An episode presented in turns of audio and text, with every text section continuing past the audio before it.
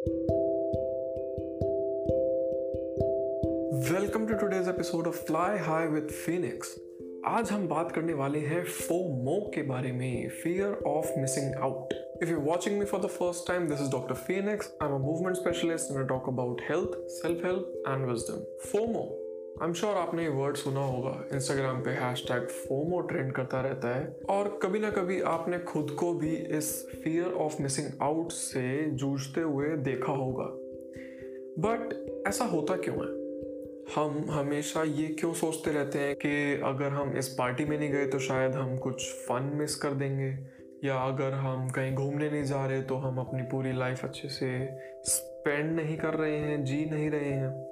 ऐसा क्यों होता है? फियर ऑफ़ मिसिंग आउट जो है, ये स्टेम करता है फियर ऑफ़ रिजेक्शन से।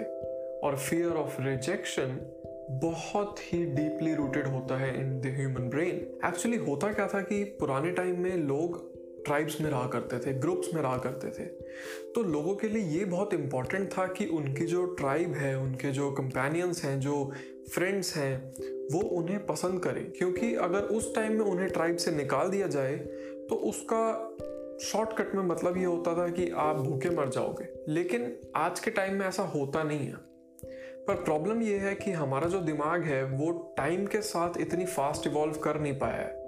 तो फियर ऑफ़ रिजेक्शन आज भी हमारे अंदर होता है। और यही वजह है कि हम फोमो से जूझ रहे हैं। Actually the whole concept of FOMO arises from only one simple question am I significant do my friends love me do my family love me हम हमेशा ये सोचते रहते हैं कि हम अगर किसी पार्टी में नहीं गए तो क्या हमारे दोस्त हमें छोड़ तो नहीं देंगे, हमें ग्रुप से तो निकाल देंगे, हमसे बात करनी बंद तो नहीं कर देंगे?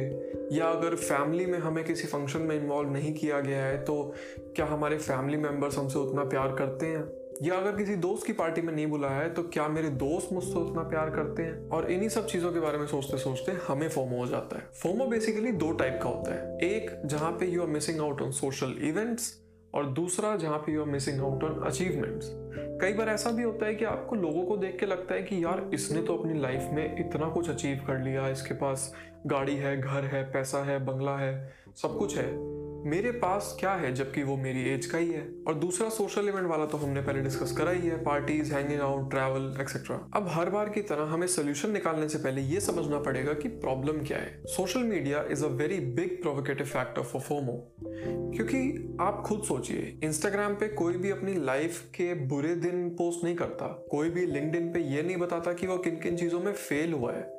सब अपनी अचीवमेंट्स अपनी लाइफ के पॉजिटिव एस्पेक्ट ही पोस्ट करते हैं। और लोगों को वो फीड्स देख के ऐसा लगता है कि उन्होंने तो कुछ किया ही नहीं है।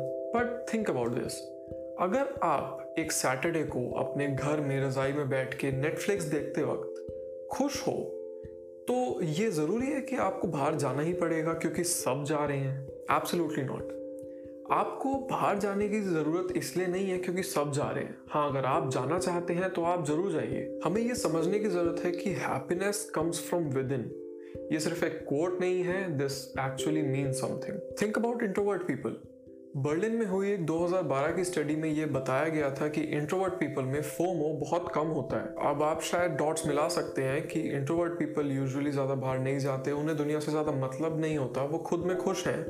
Happiness comes from within वो खुद में खुश हैं, इसीलिए उन्हें फोमो नहीं होता। पुरानी जनरेशन को देख लो। आपके एल्डर्स जब आपकी एज में थे, उस टाइम पे सोशल मीडिया जैसी कोई चीज़ नहीं थी। उन्होंने अपनी लाइफ में कभी फोमो, इतना एक्सपीरियंस नहीं किया होगा। हाँ अचीवमेंट वाला फोमो हो सकता है उन्होंने एक्सपीरियंस किया हो, लेकिन अचीवमेंट वाले फोमो की परसेंटेज काफ़ी कम होती है। लाइफ की बड़ी से बड़ी प्रॉब्लम के साथ टैकल करने के लिए हमें सिर्फ़ एक माइंडसेट शिफ्ट करने की ज़रूरत होती है। अब हैक्स की बात करते हैं।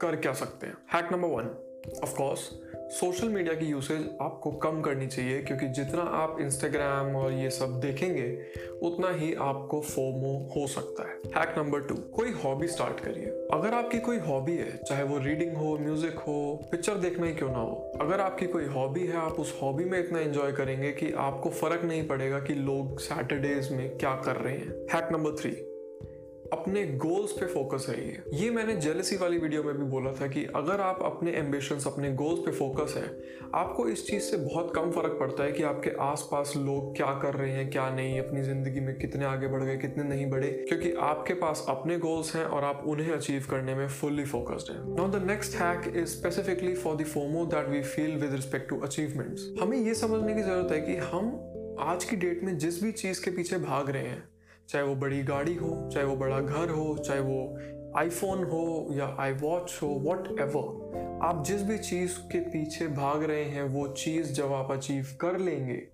तब आपको वो एक पॉइंट ऑफ़ टाइम के बाद उतनी खुशी नहीं देगी जितनी वो आपको आज लग रहा है कि देगी। ज़्यादा कंफ्यूजिंग हो गया। मेरे कहने का मतलब ये है कि कोई सी भी चीज़ आप खरीद लीजिए, लेकिन दो तीन महीने बाद आपके लिए वो बहुत नॉर्मल सी बात हो जाएगी और आपको कोई फ़र्क नहीं पड़ेगा। मतलब आप कल को चाहे प्लेन भी खरीद लेते हो ना तो आप एक दो महीने तक तो बहुत खुश होगे कि हाँ मैंने खरीदा।